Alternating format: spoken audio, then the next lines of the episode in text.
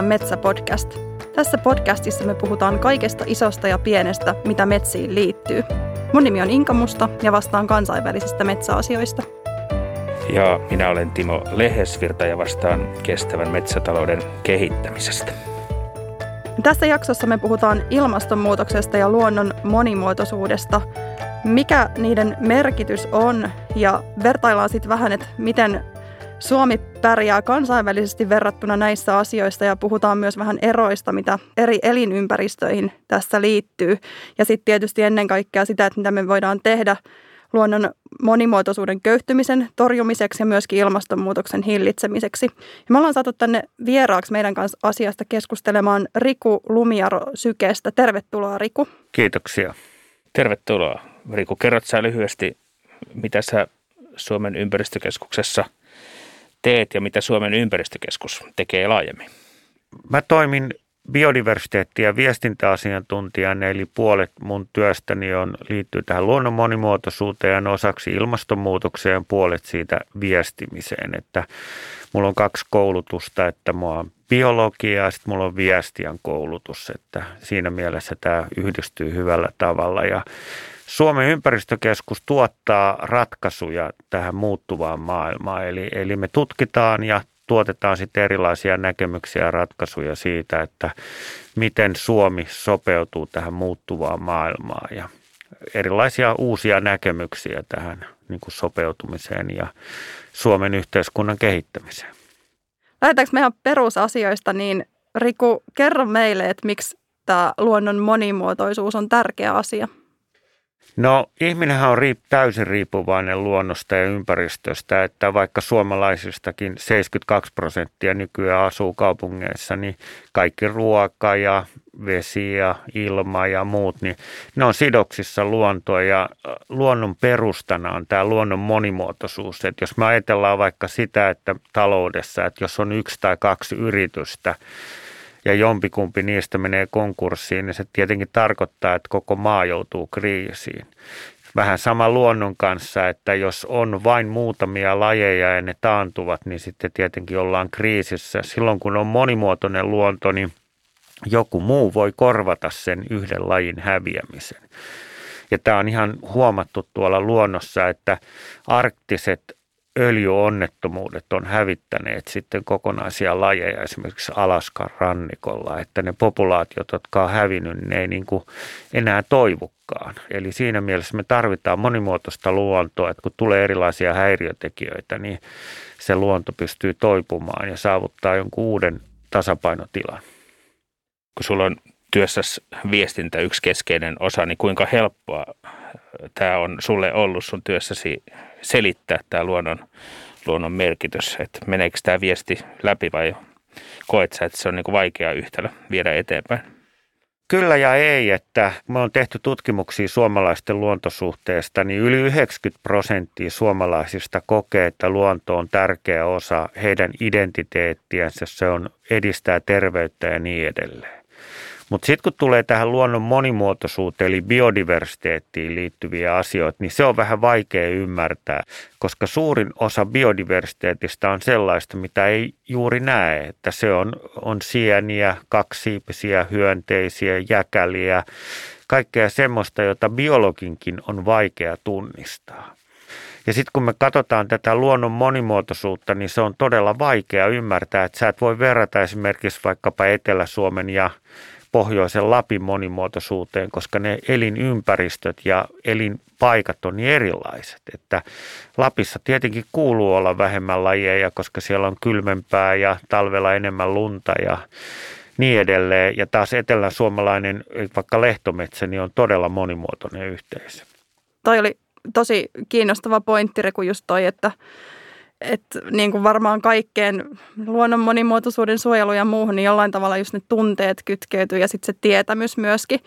Ja helposti sitten nämä suuret nisäkkäät on sellaisia, mitkä ihmisiä kiinnostaa ja on helppo ymmärtää, mutta sitten just niin kuin sanoit, että se monimuotoisuus on paljon niitä pieniä lajeja, niin onhan se vähän vaikea ymmärtää, että miksi sillä jollain jäkälällä on väliä. Miten Riku me saataisiin ihmiset ymmärtämään tämä? No varmaan se on siitä, että Suomihan on koulutuksen mallimaa ja se lähtee ihan koulutukselta, varhaiskasvatus, peruskoulutus. Ja sitten ihan se ymmärrys, että jos meillä ei ole luonnon monimuotoisuutta, niin kyllä se meidän ihmisten elämää vaan tulee vaikuttamaan. Tämä korona on paras esimerkki siitä, että tätähän on niin kuin ennustettu, että kun luonnon monimuotoisuus sieltä tropiikissa katoaa, niin se tulee aiheuttaa näitä pandemioita myös jatkossa. Tästä on tutkimustietoa nyt tullut. Niin tämä on mun mielestä hyvä esimerkki siitä, että kyllä se vaan vaikuttaa meidän elämään. Ja mm. tässä me nyt kaikki maskit päällä ollaan sen takia, että jossain tropiikissa olosuhteet muuttuu. Tosiaan, jos me kuulostetaan tänään tukkosilta, niin se johtuu maskeista eikä mistään muusta tekijöistä. Miten Timo sitten, mä kysyn sulta, kun sä oot paljon puhunut siitä, että ilmastonmuutoksen ja luonnon monimuotoisuuden kytköksistä, niin miten ne on toisistaan riippuvaisia asioita? No kyllähän ne mun näkökulmasta liittyy hyvin paljon toisinsa jo sitä kautta, että ilmastonmuutos vaikuttaa luonnon monimuotoisuuteen ja ehkä mä niin kuin itse nostasin enemmän tähän julkiseen keskusteluun sitä, että sitä asetelmaa, että kun me puhutaan ilmastoratkaisuista, niin aika paljonhan me puhutaan ilmastonmuutoksen hillinnästä. Ja silloin kyseessä on nämä globaalit talkoot, missä Suomella on se oma, oma osuutensa, mutta me ei voida yksin kansana tätä globaalia haastetta ratkaista.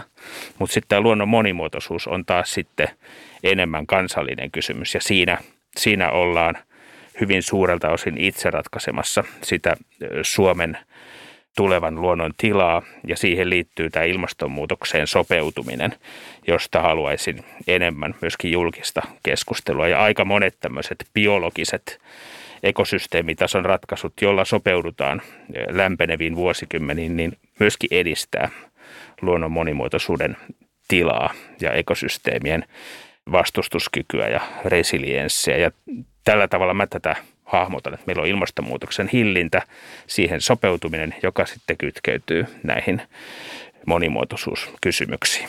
Mm. Ja ilmastonmuutos itsessään on sellainen tekijä, joka vaikuttaa lajistoon voimakkaasti niin Suomessa kuin maailmallakin. Sä Riku varmaan et ole keskittynyt ainoastaan mihinkään metsäasioihin toisin kuin Timo ja minä enemmänkin, vaan sulla on Scopeissa nyt näitä muitakin elinympäristöjä, niin miten tämä ilmastonmuutos nyt näyttäytyy sitten Suomen luonnon kannalta? No tällä hetkellähän ilmastonmuutos ei vielä hirveästi niin kuin näy sillä tavalla, että kaikki sen merkittävimmät vaikutukset tulee niin kuin aikaviiveiden kautta. On tietenkin tutkimuksissa havaittu esimerkiksi niin kuin lintujen ydin elinalueet siirtyy koko ajan pohjoisemmaksi tai että yöperhoslajisto täällä eteläisessä Suomessa, missä me ollaan, niin on 90-luvulta lähtien muuttunut aika paljon. Eli meille on tullut 50 uutta yöperhoslajia tuolta etelästä, jotka on syrjäyttänyt näitä pohjoisia yöperhoslajeja, koska nämä eteläiset saa kaksi tai kolme sukupolvea kesän aikana ja nämä pohjoiset vaan yhden ja kun tällä tavalla ne pystyy tuottaa enemmän jälkeläisiä, ne syrjäyttää näitä hitaammin lisääntyviä. Että tämä me jo nähdään, niin kuin, että tämmöistä tapahtuu. Mutta se, mikä niin tulevaisuudessa meillä kaikkein eniten tulee ilmastonmuutoksesta kärsimään, on tunturi ja arktinen luonto. Jo tällä hetkellä siitä lajeista 40 prosenttia on uhanalaisia. Jos metsistä ajatellaan, niin se on noin 9 prosenttia. Ero on valtava. Ja sen eteen vielä oikeastaan tehdä mitään, koska tota, siihen arktiseen ja pohjoiseen tunturiluontoon vaikuttaa kaksi tekijää kaikkein niitä. Ilmastonmuutos on se ykkönen ja toinen on poroylilaidunnus ja kumpaankaan ei ole vielä voitu vaikuttaa.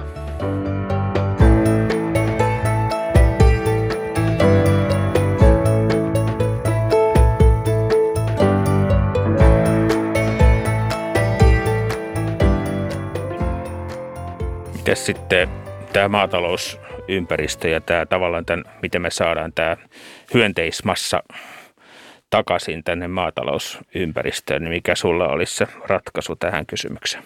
Suomessahan ei ole tämmöistä hyönteiskatoa niin kuin Keski-Euroopassa. Et Saksassahan esimerkiksi joiltain luonnonsuojelualoja, jotka sijaitsee maatalousalueiden keskellä, niin 70 prosenttia hyönteistä jo kadonnut. Se on todella iso merkitys koko ympäristöä.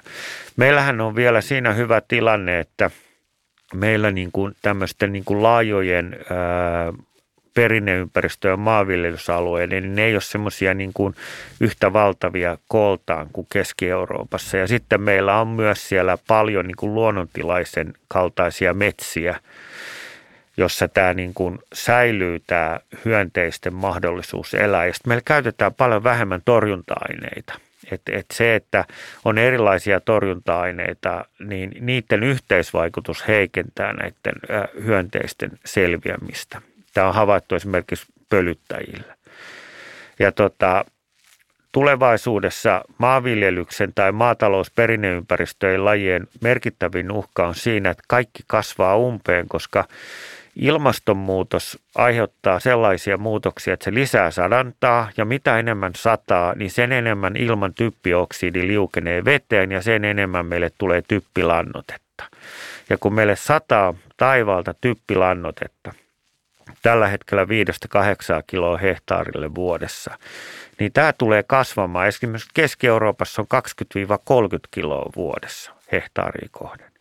Ja tämä tarkoittaa sitä, että avoimet alueet, jossa on ollut niin kuin karujen paikkojen kasveja ja niihin riippuvia hyönteisiä ja muita, niin ne kasvaa umpeen kiihtyvällä tahdilla.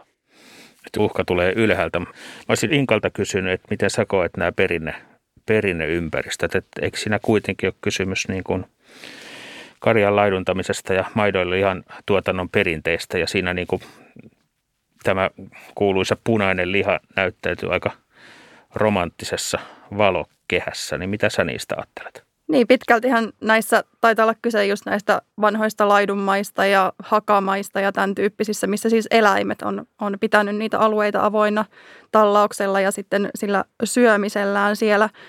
Ja tämä on ihan mielenkiintoinen kysymys sillä lailla, että nehän on kuitenkin tämmöisiä ihmiseen liittyviä tavallaan keinotekoisia elinympäristöjä, mutta kyllä ne liittyy niin ihmiseen ja ihmisen ravintoon ja muuhun. Ja sitten se on ihan mielenkiintoinen kysymys, että, että onko se sitä kautta niin kuin luotu tai ylläpidetty biodiversiteetti sellaista, mitä, mihin meidän pitäisi laittaa paljon panoksia. Mitä Riku saat tästä mieltä? Ja onko ne niin kaikenlainen monimuotoisuus yhtä arvokasta? Pääsääntöisesti kaikenlainen monimuotoisuus on yhtä arvokasta ja ennen ihmistä meillähän on ollut isot kasvinsyöjäeläimet, esimerkiksi hirvi, metsäpeura ja niin edelleen, jotka on laiduntamalla luonneet samankaltaisia perinneympäristön kaltaisia ympäristöjä. Mutta tänä päivänä näitä isoja kasvinsyöjiä, sorkkaeläimiä säädellään todella tehokkaasti metsästyksellä – että mehän ei voida palata ja myöskin tämä, että me vaikutetaan sinne ilmastoon, typpilannottamiseen ja kaikkeen, niin semmoiseen, että me voitaisiin ajatella, että me voidaan palata johonkin 1500 tai 1000-luvulle, niin se on mahdottomuus, koska ihminen vaikuttaa ihan kaikkeen. Mutta sitten palatakseni tähän, että kyllä siellä on monia lajeja, jotka elää myös niin kuin semmoisissa metsäaukeilla muulla, että kyllä se luonto on meille hyvin tärkeää ja siellä on myöskin ihan semmoista niin kuin alkuperäistä luontoa. On siellä myös tulokkaita, jotka on tullut tähän maanviljelyksen seurauksena. Mutta kyllä mun näkökulmasta se on hyvin tärkeä osa, että ihan samalla kuin metsätalous tai porotalous tai mikä muu tahansa, että olennainen osa suomalaista luontoa. Mutta tämä on oikeasti jännä kysymys, että kun me vaikka puhutaan globaalisti tai EU-tasolla tai Suomessa heikentyneiden elinympäristöjen ennallistamisesta, mihin voi liittyä vaikka perinnebiotooppien avoinna pitämistä tai metsien ennallistamista tai muuta, niin mikä se on se sitten se tavallaan lähtötila tai se ideaali, mihin me pyritään ja miten sen voi, voiko sitä edes määritellä? Sitä mun mielestä ei voi määritellä lähtötilaa yleensä 50-60-luku, mihin verrataan, koska silloin on aloitettu Suomessa systemaattiset lajisto- ja luontokartoitukset. Mutta kun ilmastonmuutos muuttaa tämän koko pakan, niin et sä et enää voi verrata mihinkään. Et jos mä nyt ajattelen ja tiedän, että Suomi on lämmennyt 2,5 astetta mitatusti, Lappeenranta on lämmennyt mitatusti kolme astetta ja seuraavan 50 vuoden aikana meidän maa lämpenee keskimäärin neljä astetta. Ja tällä vuosisadalla, jos jatkuu tämä nykykehitys, niin se on 10 astetta. Niin ethän sä voi verrata enää sitä mihinkään. Että se on jo uusi maailma. No miten sä Timo tämän näet, sä oot biologi myöskin, niin haetaanko me jotain maksimaalista lajimäärää vai sitä 50-luvun tilannetta vai mitä sä lähtisit tavoittelemaan? No tämä on kyllä tosi tärkeä ja mielenkiintoinen kysymys ja mä oon sitä tosi paljon miettinyt eikä mulla ole mitään omaa vastausta. Mä oon vaan havainnut sen, että jostain nämä perinneympäristöhehtaaritavoitteet tulee – ja en usko, että se tulee tämmöisestä analyysistä, missä esimerkiksi oltaisiin katsottu ihmisten niin kuin hyötynäkökulman potentiaalia tiettyihin lajeihin tai lajiryhmiin. Että kyllä siinä niin kuin on, ja niin kuin on luonnonsullakin kirjattukin, niin siinä on myöskin luonnon kauneutta ja perinnekulttuuri vaalimista mukana. Että hyvää työtä tehdään ja, ja on arvokasta ja hienoa, että kulttuuri – perinnemaisemia yhdistetään luonnonsuojelutyöhön. Mutta silti mä uskaltaisin myöskin sitten katsoa kriittisesti sitä, että jos tuolla saaristossa vuosisataisia katajia raivataan pois ja leikitään siellä lehmää 2020-luvulla, että onko se sitten sitä hyvää suojelutyötä. Ja samaan aikaan demonisoidaan ehkä joitain muita avoimien alueiden eh, lajikeskittymiä, jotka edustaa sitten toisenlaista arvoperustaa, niin kyllä mä tästä kävisin tämmöistä luonnonsuojelufilosofista keskustelua kyllä huomattavasti enemmän kuin mm, sitä nykyään käydään. Joo, mä oon samaa mieltä, että tämä on tosi kompleksinen kysymys ja sitten tuossa nyt Riku nostit vaikka jonkun porotalouden, no sillä on todella suuri kulttuurinen merkitys saamelaisille ja muillekin pohjoisen asukkaille ja muuta, että tässä on aika paljon semmoisia erilaisia arvoja, mitä pitää punnita. Ja maatalous tuottaa ruokaa meistä ihan jokaiselle. Metsätalous tuottaa paljon hyvää tähän yhteiskuntaan ja niitä fossi- fossiilivapaita uusiutuvia tuotteita, niin ei näitä ole aina varmaan helppo pistää niin kuin vastakkain ja puntaroida. Ja meidän pitäisi kuitenkin pystyä säilyttämään tässä yhteiskunnassa monia asioita. Niin mä näen kyllä siis arvona, että me säilytetään elinvoimainen porotalous, saamelaisuus, elinvoimainen suomalainen maatalous, elinvoimainen suomalainen metsätalous, metsästys ja niin edelleen. Ne olennainen osa meidän kulttuuria. Ja kyllä mä niin näen, että sen säilyttäminen, maalaismaiseman säilyttäminen on hirveän tärkeää. Mutta Timolle mä sanoisin sen, että ne katajat ei ennen ollut niin runsaita kuin sitä typpilannotetta ei taivaalta satannut ennen liikenteen ja teollistumisen aikakautta. Myös Itämeren rannat kasvaa umpeen, koska Itämeri on niin pahasti rehevöitynyt ja se levämassat kerääntyy avoimille rannoille ja sitten ne kasvit saa ravinteita, esimerkiksi järviruokoja, ja ne kasvaa umpeen. Ja tätähän ei tapahtunut ennen teollistumisen aikaa. Ja sen takia sä et voi verrata enää. Et koska jos mä katson, että kymmenen vuoden aikana tulee esimerkiksi hehtaarille saaristoon, niin 50 kiloa typpilannotetta. Niin okay. Tämmöistä tilannetta annan... ei ollut koskaan ennen niin kuin teollisaikaa. Joo, mä annan pikkasen periksi, mutta en tietenkään ihan, ihan kokonaan. ei tarvitsekaan. Never. Mutta tota, mä vielä niin kuin, nyt lähdetään tota, koskettelemaan perusteita, niin mitä tota, ja molemmille ehkä sellainen kysymys tähän kokonaisuuteen, että ollaanko me niin kuin tässä ilmastonmuutoksen ja luonnontilan tavallaan näissä vertailukohdissa ja tavoitteissa, niin onko se niin, että ei ihmiskunnalla alun perinkään ole ollut niin kuin pitkän aikavälin suunnitelmaa selvitä, että, että kaupungit ja infra on rakennettu sinne meren, merenrantaan tilanteessa, missä joka tapauksessa merenpinta heittelee suuntaan ja toiseen, joka tapauksessa muuttuvassa ilmastossa. Että onko tässä vaan tullut vähän niin kuin äkkiä sellainen muutos, mikä on tullut joka tapauksessa ja ihmiskunnalla mun havainto ainakin on, että ei ole ollutkaan mitään pitkän aikavälin suunnitelmaa mihinkään. Niin eihän tässä ole mitään plääniä, että jos katsoo miten rajusti maailman väkiluvu kasvaa, niin mehän lähettiin 1900-luvun alkupuolelle, niin puhuttiin miljardista. Nyt puhutaan 7,7 miljardia. Vuonna 2050 meillä on 10 miljardia ihmistä. Kaupungit syntyy sinne, missä on ollut mahdollista tehdä jotain. Aika usein ne on rannikoilla tai jokien reunoilla. Esimerkiksi Pariisi tai Moskova tai Lonto. Mutta tällä hetkellä tämä kaupungistuminen ja maailman niin kuin kasvaminen on ihan huippunopeeta.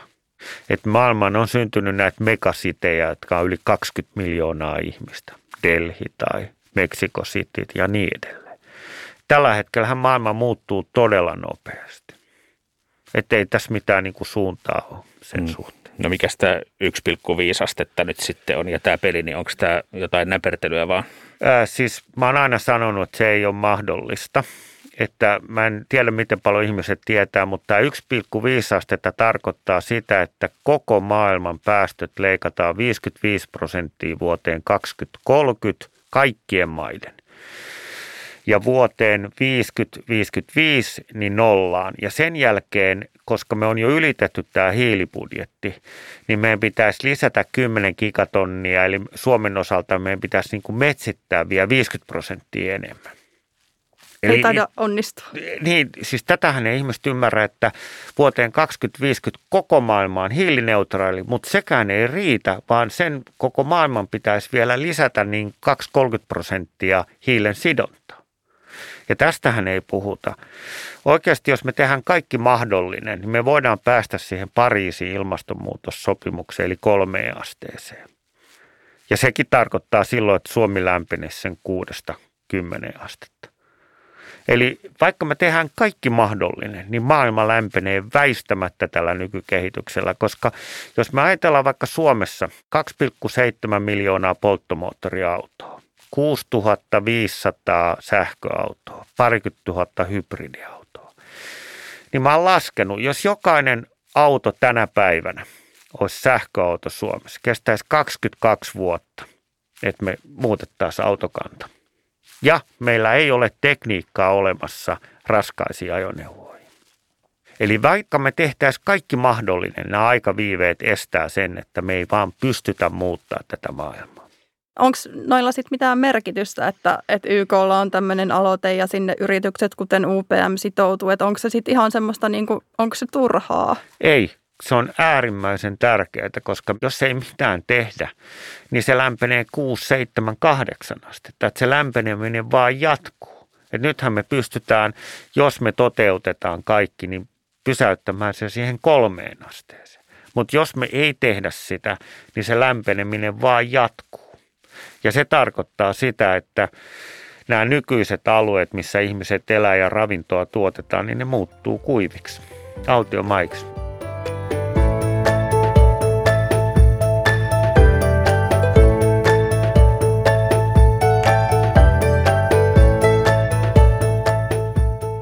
Sä kun Riku oot viestiä myös, niin miten sä näet sen merkityksen sillä, että miten näistä asioista kerrotaan ihmisille? Että on, onko sä löytänyt jonkun hyvän tasapainon semmoisen niin tuomiopäivän sanoman ja toivon sanoman välillä, millä me saataisiin ihmiset toimimaan ja valtiot toimimaan?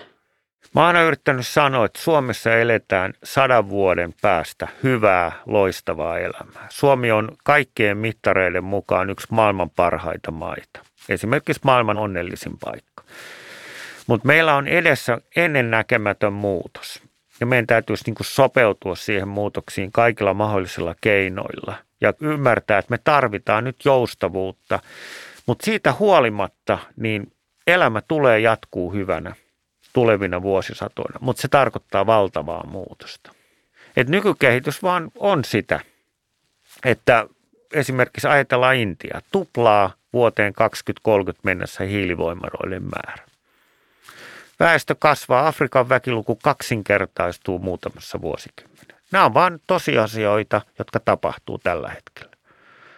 Riku, minkä takia tästä väestöräjähdyksestä puhutaan niin vähän? Se on ollut tapu kansainvälisissä kokouksissa, eli, eli, eli näissä ää, kestävän kehityksen kokouksissa tai biodiversiteettikokouksissa tätä aihetta ei käsitellä ollenkaan. Eli se on kansainvälinen tabu ja sen takia siihen puuttuminen on ollut hirveän vaikeaa. Nyt ihan viime vuosina näihin CPD eli kansainvälinen YK biodiversiteettisopimus, tämä väestön lisääntyminen on tullut mukaan. Se pitäisi olla Suomen niin kuin kehitysavun ykkösjuttu, eli vaikuttaa naisten ja lasten koulutukseen, joka vääjäämättä vähentää lapsilukua, mutta se on maailmanlaajuinen tabu. Mitä sille asialle pitäisi tehdä, jos se on tabu, niin milleen me muutetaan se asiaksi, missä Sillä voi tavalla, puhua. just niin kuin mä sanoin, että me mm. puhutaan mm. siitä ja sitten Suomi on koko ajan suurempi vaikuttaja. Meidän pitäisi paljon enemmän panostaa tähän kansainväliseen kehitysapuun ja ennen Trumpia Yhdysvallat oli kaikkein merkittävin tekijä Afrikan niin kuin seksuaalikasvatuksessa ja muussa, jolla yritettiin hidastaa tätä väestönkasvua. Ja Trump lopetti tämän kokonaan ja Eurooppa ei ole kompensoinut. Et viime vuosina tämä väestönkehitykseen vaikuttaminen on heikentynyt itse asiassa. Ja meidän pitäisi panostaa siihen paljon paljon enemmän ja mun mielestä se olisi kaikkien yhteinen tavoite. Ja nythän me jo käsitellään tätä aihetta. Tämä on hirveän tärkeä aihe, että, että tota, meidän pitäisi tehdä paljon paljon enemmän tämän kansainvälisen väestönkasvun vaikuttamiseen. Siellä lähti vahvat viestit kaikille niille päättäjille, jotka kuuntelevat tätä meidän podcastia. Miten Timo, luulet sä, että tässä nyt sitten meillä on hirveä koronakriisi tällä hetkellä ja se on vaikuttamassa talouteen varmasti tavoilla, joita me ei voida tässä edes vielä aavistaa, niin johtaako tämä semmoiseen sisäänpäin käpertymiseen vai voiko tässä kyteä jotain toivon siemeniä myöskin tämän maailman kannalta? No kyllähän mä itse haluan ajatella ja aidosti ajattelenkin sen, sen toivon kautta ja, ja tavallaan näiden uhkakuvien, niin kuin Rikukin mun mielestä hyvin jäsenstä, että meidän pitää niin kuin itsellemme ja muille reilulla tavalla ymmärtää ja kohdata nämä haasteet ja säilyttää sitten se toivo, joka ainoana niin kuin lähtökohtana luo tekoja, tavoitteita ja tuloksia. Ja onhan paljon puhuttu, että tämä korona niin kuin olisi positiivinen ö, pysähdys uuden ajan edessä, eikä enää palatta sitten siihen niin sanottuun vanhaan, vanhaan maailmaan. Ja keskustelu, sitä käydään koko ajan enemmän ja silloin, ja silloin kun samassa lauseessa esiintyy kaksisiipiset ja naisten asema kehitysmaissa, niin mä uskon, että me ollaan oikeilla jäljillä. Joo, ja tämä korona-asiahan on, tämä on jo aiheuttanut tämmöisen niin kuin 8-16 triljoona eli miljardin miljardin taloudellisen vahingon maailmanlaajuisesti. Ja kansainvälinen luontopaneeli julkaisi kuukausi sitten semmoisen yhteenvedon koronasta ja totesi, että näiden pandemioiden ehkäisy on sata kertaa halvempi kuin niiden aiheuttamat taloudelliset vaikutukset maailmantaloudessa. Ja tällä hetkellä pandemia näyttäisi, että sen raportin mukaan niin tulevaisuudessa pandemioita tulee olemaan enemmän, niiden toistuvuus lisääntyy ja ne tulee tappaa enemmän ihmisiä kuin koskaan aikaisemmin ja niiden taloudelliset vaikutukset tulee olemaan suurempia kuin koskaan. Tämä oli sen keskeisin sanoma siinä raportissa. Ja maailmassa on noin 580 000 mikrobia ja virusta, jotka voi aiheuttaa uuden pandemian. Eli tämä niin kuin luonnon monimuotoisuuden köyhtyminen, joka liittyy pandemioihin, pitäisi ottaa todella vakavasti. Ja tämä on nyt ensimmäinen kerta, kun nähdään siitä, että tämä luonnon monimuotoisuuden kato aiheuttaa maailmanlaajuisen taloudellisen kriisin. Onni onnettomuudesta. Tämähän on nyt sitä arvokasta käsityspohjaa sitten, mikä, mikä me saadaan konkretian kautta tosi, mutta että ja aikaisemminhan meillä, meillä nousi jo esiin ja maailmalla tämä hyönteiskato ja, ja se fakta, että jos pölyttäjien määrä vähenee, niin ruoan hinta nousee, että me saadaan tämmöisiä aika selkeitä tosiasioita sitten. Joo, kolme neljäsosaa meidän kaikesta ravinnosta on ö, epäsuoraan tai suoraan sidoksissa pölytykseen ja pölytyspalveluihin. Ja tämä nyt on ruvennut konkretisoimaan, että Kiinassa monilla alueilla esimerkiksi omenapuut pölytetään käsin ja Jari Niemelä, joka on yliopiston rehtori, niin kysyi, että paljonko omenakilo maksaisi Suomessa, jos kaikki pölytettäisiin omenakukat käsin. Eli tämä taloudellinen hinta alkaa niin kuin näkymään vähitellen. Ja mä oon siinä mielessä toivokas, että niin kuin mä ajattelen tätä Suomeakin, että vaikka meillä uhanalaisuus lisääntyy tällä hetkellä, se on 11,8 prosenttia, niin me voidaan vaikuttaa näihin tekijöihin ja me ollaan Suomessa tehty tosi paljon – ja metsissä se näkyy siinä, että vuoden 2010 uhanalaisarviossa niin metsälajeista tai siis kokonaispotista 32,2 prosenttia oli uhanalaisia. Ja nyt tässä tuoreessa 2019 arviossa niin se oli enää 31 prosenttia.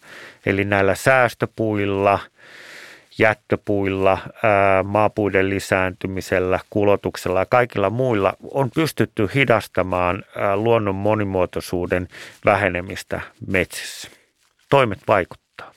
Se on ihan kiva, että siinä rinnalla, kun me eletään tämmöistä vähän osittain dystoppisenkin tuntuista nykypäivää, niin kuin tämä joku omenankukkien pölytys käsin tai pandemia ja maskit naamalla, mitä ei oltaisi voitu aavistaakaan vielä muutama kuukausi sitten, niin on kuitenkin myös tämmöisiä myönteisiä kehityskulkuja. Riku sanoit sen, että uskot siihen, että Suomessa eletään hyvää elämää vielä vaikka sadankin vuoden päästä. Mutta miten sitten maailmalla? No maailman äh, tulevaisuuden näkymät riippuu vähän missä sä oot. Et se Afrikan näkökulma on aika huolestuttava, että, että siellähän tällä hetkellä vain yksi kymmenestä Afrikan valtion päämiehestä vaihtuu vaaleilla. Ja se tarkoittaa sitä, että niin kun, jos halutaan muutosta maahan, niin se tarkoittaa yleensä vallankumouksia ja väkivaltaa ja niin edelleen. Et se, että siellä niin kuin Afrikassa se on väestön kasvu, demokratian vaje, tulee olemaan ruoan puute, sitä on tällä hetkellä kuivuus ja muuta, niin tämmöisillä alueilla se näkökulma on kyllä aika lohduton. Mm, mutta eikö tämä heijastu myös Suomeen? Ei me eletä missään eristyksissä muusta maailmasta? Heijastuu se sillä tavalla, että kun mä oon lukenut nyt ilmastonmuutosta taaksepäin, niin mä luin Suomen Akatemian raportin ilmastonmuutoksessa 1994. Siinä sanottiin, että Suomeen saattaa tulla 20 vuoden sisällä pakolaisia. Ja siitähän tasan 20 vuoden 2015 meillähän tuli pakolais, ensimmäinen pakolaisaalto, yli 30 000 pakolaista. Et siinä mielessä, jos me halutaan niin tätä maailmaan tasapainoa ja siitä, että Suomi säilyy mahdollisimman niin kuin hyvänä paikkana asua, niin meidän täytyy siihen kehitysapuun panostaa kaikkein eniten. Ja myöskin se kehitysapu vaikuttaa. Ihan monissa tutkimuksissa on havaittu se, että jos naisten ja lasten koulutukseen panostetaan, niin se vähentää lapsikuolleisuutta ja vähentää lapsimäärää. Tämä on ihan meidän ykkösprioriteetti. Ja sitten toinen asia, mihin meidän pitää panostaa, niin on se luonnon monimuotoisuuden suojelu näissä kehittyvissä maissa, eli Afrikka ja Aasia, koska tämä luonnon monimuotoisuus ylläpitää sitä, että siellä suuri osa ihmisistä elää luontaistaloutta, niin saa sieniä, marjoja, ne metsästää ja niin edelleen. Ja tämä luonnon monimuotoisuus katoo tällä hetkellä kaikkein nopeiten tropiikissa ja siellä. Eli meidän pitäisi tuoda tämä luonnon monimuotoisuuden säilyttäminen keskeiseksi osaksi kehitysapua. Ja Suomi on siinä ihan loistava, että meillä on niin kuin hyviä käytäntöjä, niin kuin mä viittasin, että me ollaan saatu me uhanalaisuuskehitys hidastumaan metsissä.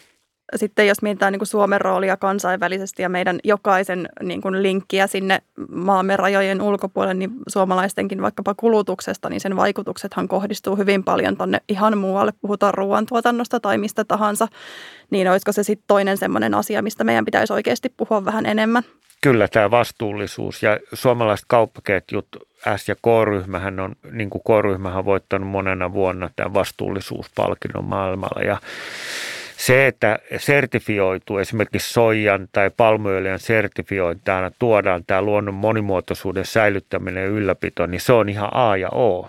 Ja se, että kun sä meet kaupan kauppaan ja valitset niitä – niitä tuotteita, missä on sertifioituja tai kestävästi, kestävästi kalastettua kalaa, niin jokainen kuluttaja voi vaikuttaa. Ja mun mielestä se on niin kuin asia, johon pitäisi enemmän kiinnittää huomiota, mutta niin kuin on käynyt tätä keskustelua näiden kauppaketjujen kanssa. Lidlikin on tehnyt esimerkiksi meillä 100-metrisen lahopuuaidan tuonne Vantaan myymälään. siinä mielessä se suunta on hyvä – mutta nyt pitäisi saada enemmän ihmiset ymmärtää, että jokaisella ostopäätöksellä on merkitystä.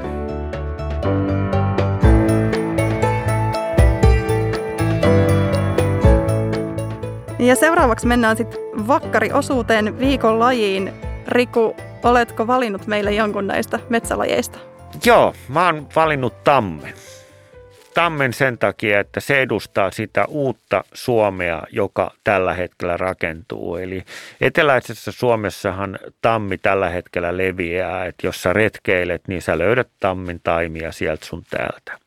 Ja tammivyöhyke, Suomi tulee olemaan eteläinen Keski-Suomi tammivyöhykettä 50 vuoden päästä. Eli tammi on yksi meidän tulevaisuuden puu ja se on erittäin tärkeä niin kuin luonnon monimuotoisuuden kannalta. Eli monta sataa muuta lajia elää ja hyötyy tammesta. Eli mä näen siitä, että me sopeudutaan tähän muutokseen ja tammi on meidän niin tulevaisuutta. Hieno, hieno laji ja en voi sitten olla tässä mainitsematta, että meillähän on Joroisten taimitarhalla nyt myöskin tammen taimia ollut kasvatuksessa tänä vuonna ensimmäistä vuotta ja, ja nämä tammet on sitten istutettu valituille kohteille, minne muuten olisi ehkä istutettu kuusen, kuusen taimia, niin tällä tavalla pyritään valmistautumaan tähän muutokseen, missä Suomi ehkä yhä enemmän tulee sitten luonnoltaan muistuttamaan sitä lämpökauden Suomea noin 6000 vuotta sitten, milloin tammi oli yleinen ja nykyistä pohjoisempana.